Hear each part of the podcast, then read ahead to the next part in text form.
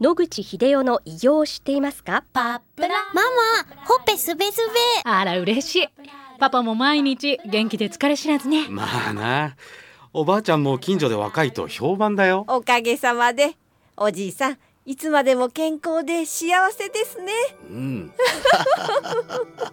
野口英世の医師により開発されたパプラール。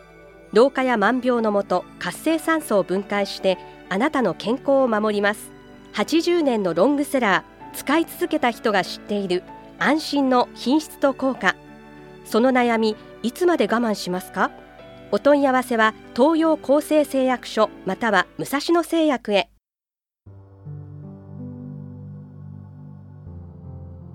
白川先生おはようございますおはようございます。今週もお話をどうぞよろしくお願いいたしますよろしくお願いします。先週はがんの方が、はいいまあ、いきなりファスティングをすると大変なので、まずは800キロカロリーからというお話は伺っていたんですけど、はい。先生、がんじゃなくても、はいこういったことは体に有効なんでしょうか？あ、そうですね。食事はやっぱり全てのあの健康の基本ですので、はい。どういった食事をしているかということは非常に重要なことです。は問題は消化管がへばっていると消化吸収率が下がってですね、自分では体にいいものだけを揃えて食べさせてるつもりですけど、実は吸収率が低いと全然役に立たないと。あ吸収しやすいものは吸収されますけど、吸収しにくいものは吸収されないとなると、いいものを口の中に入れてるつもりでも差が出てきてしまうわけですね。はトータルで見ると偏った栄養状態を作っているってことになります。ですので、まんべんなく少ないものをきちっと完璧に100%に近く消化吸収させるということは、病気に関係なく健康を維持する上では非常に重要なことですねい。。はい。そのためには病気にならない段階でそういう訓練をして消化管を休める訓練をしてきちっと100%消化吸収ができる状態を保っておくと非常に病気の予防にとっては重要なことだと思います。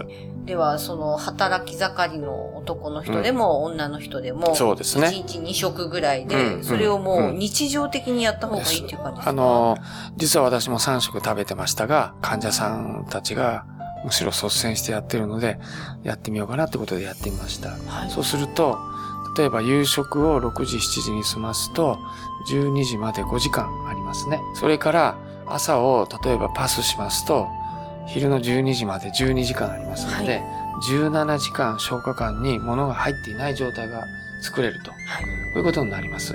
3食たくさん食べてる人にはすごくお腹空いて厳しいですけども、慣れたら大したことないですね。そうすると、消化管がすごく休まるので楽です。1日2食にしました。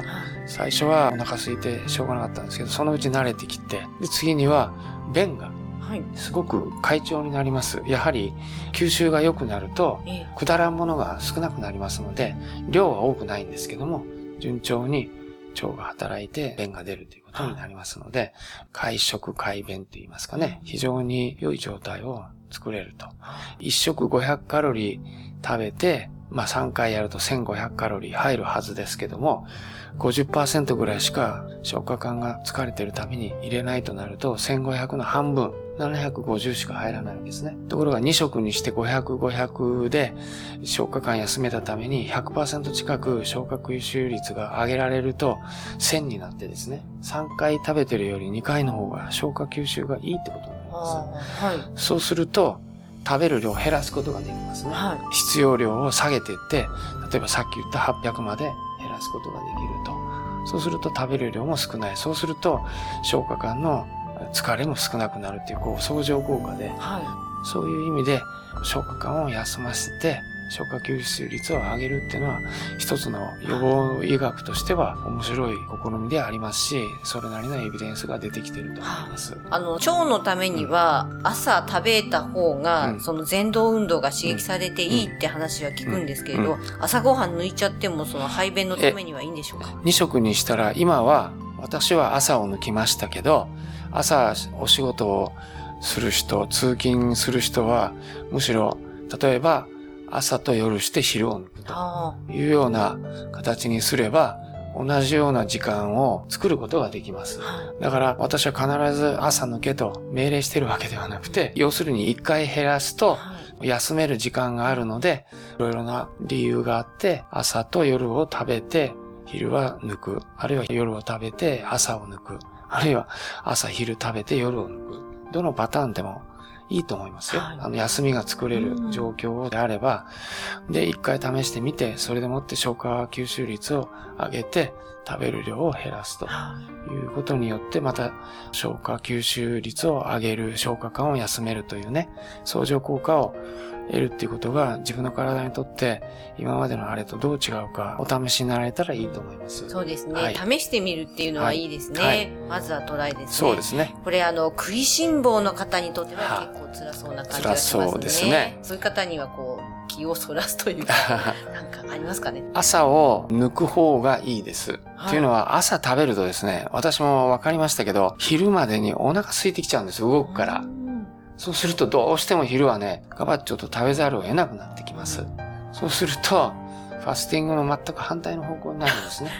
ですから最初はしんどいですけども、はい、朝軽くするということが、昼を軽く済ますとか、あのお腹を減ってどうしようもないということに一番向いてる方法だと思います。はい、朝食っちゃうと、どうしても10時ぐらいになったら胃腸が全開運動を始めて欲しがるようになってきますので、非常にまずいことになると思いますので、そういう食いしん坊さんたちで、あの、なんとかしたいって場合は、例えば量を少しずつ朝から順番に減らしていくというのがいいと思います。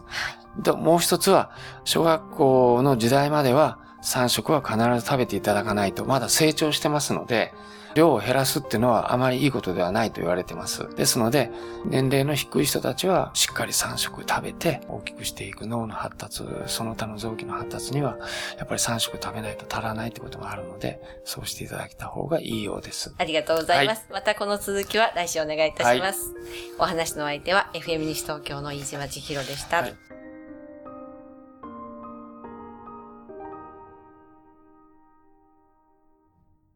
日々進化するがん治療。一般的な治療では無理と言われてしまったんですが。諦めない。独自の治療法を提案。これまでの治療がとても辛くて。まずは痛みを与えない。安心できる希望の治療を。赤坂フロイデクリニック。お問い合わせご予約は電話。0364347111 0364347111